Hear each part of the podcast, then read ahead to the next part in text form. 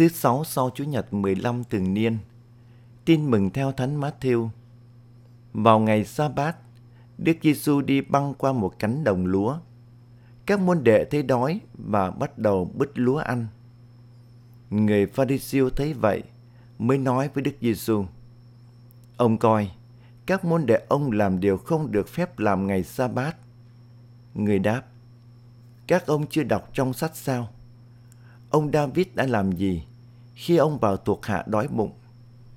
Ông vào nhà Thiên Chúa và đã cùng thuộc hạ ăn bánh tiến. Thứ bánh này họ không được phép ăn, chỉ có tư tế mới được ăn mà thôi.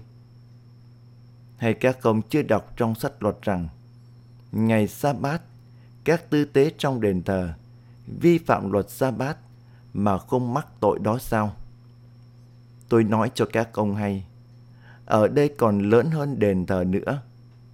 Nếu các ông hiểu được ý nghĩa của câu này, ta muốn lòng nhân, chứ đâu cần lễ tế. ắt các ông đã chẳng lên án kẻ vô tội. Quả thế, con người làm chủ ngày sa bát. Kính thưa cộng đoàn, tin mừng hôm nay ghi lại cuộc tranh luận giữa Đức Giêsu và người Pharisêu về việc tuân giữ ngày sa bát. Một trong những mục đích của ngày sa bát là giải phóng người Do Thái khỏi ách nô lệ bên Ai Cập, mang lại độc lập cho họ. Ngày sa bát còn là ngày nghỉ ngơi, được hiến dâng cho Thiên Chúa bằng cách ngưng làm việc, nói lên quyền tự do của con người.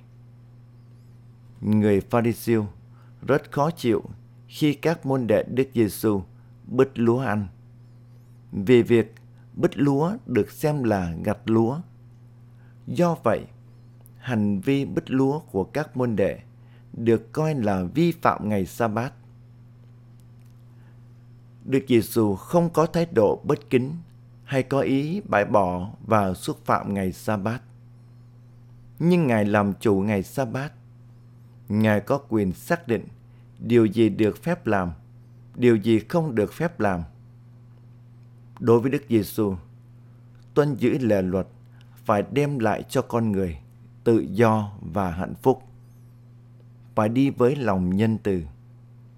Vì thế, Ngài nói cho người Pharisee biết điều cốt tủy của mọi lề luật là ý muốn của Thiên Chúa.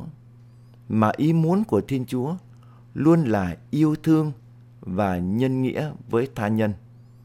Nghĩa là sống công bằng và bác ái với nhau. Nếu con người sống mà thiếu công bằng và bác ái, thì mọi việc linh thánh nhất như việc tuân giữ ngày sa bát cũng trở thành vô nghĩa vô giá trị và có thể là cái cớ đưa nhiệt tâm của con người đến lầm lỗi. Người Pharisêu vì quá đặt nặng những tập tục của con người mà làm cho việc tuân giữ lề luật trở thành gánh nặng đè lên người dân không sao kham nổi. Đối với họ, lề luật được tôn trọng, còn con người thì bị chối bỏ. Hơn nữa, họ cũng không hề quan tâm đến cơn đói của các môn đệ Đức Giêsu, mà chỉ rình xem các ông có làm gì sơ hở phạm đến lề luật không để mà kết án. Thưa cộng đoàn, qua biến cố này, Đức Giêsu khơi gợi tình yêu và lòng nhân từ nơi mỗi người chúng ta. Lòng nhân từ và là điều căn bản và nền tảng cho những phán đoán của con người đối với anh em mình. Con người cần phải hành xử theo lòng nhân từ hơn là chỉ soi mói và xét đoán người anh em theo những việc bên ngoài mà thôi.